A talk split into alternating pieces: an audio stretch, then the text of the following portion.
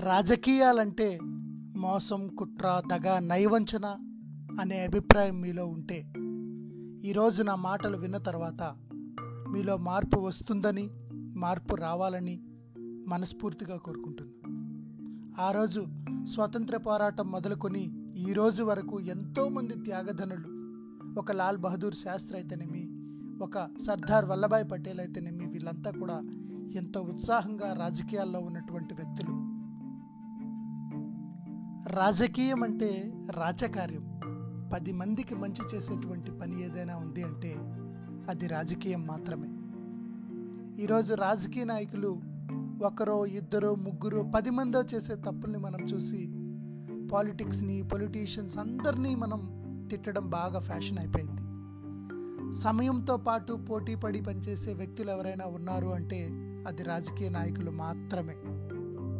మనకి సంబంధించినటువంటి భూమి తగాదాలు వచ్చిన టోల్ గేట్కి మన కార్కి పాస్ కావాలన్నా మన ఇంట్లో జరిగే పెళ్ళికి ఫంక్షన్ హాల్ బుక్ చేయాలన్నా చివరికి మనకి చిన్న కడుపు నొప్పి వచ్చిన హాస్పిటల్ బిల్లు తగ్గించమని పొలిటీషియన్కి ఫోన్ చేస్తాం.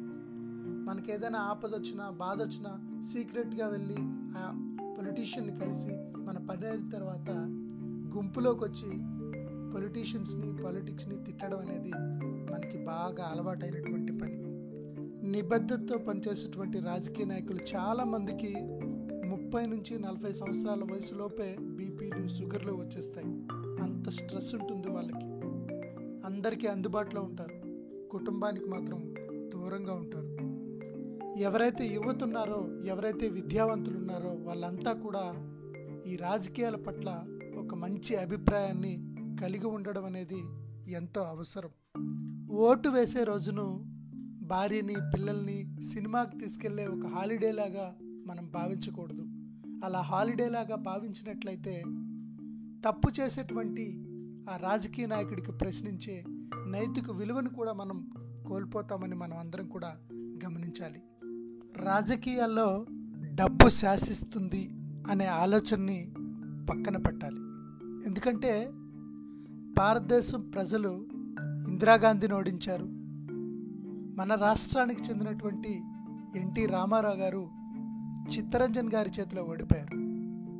అలాగే ప్రజలలో మంచి ఆదరణ ఉన్నటువంటి మాస్ హీరో చిరంజీవి గారు ఒక సాధారణ గృహిణైనటువంటి ఉషారాణి గారి చేతుల్లో ఓడిపోవడం జరిగింది. అంటే నిజమైనటువంటి సేవాభావం కలిగినటువంటి వ్యక్తులు ఎవరైతే ఉన్నారో వాళ్ళని ప్రజలు తప్పకుండా ఆదరిస్తారు అని మనమందరూ కూడా గమనించాలి.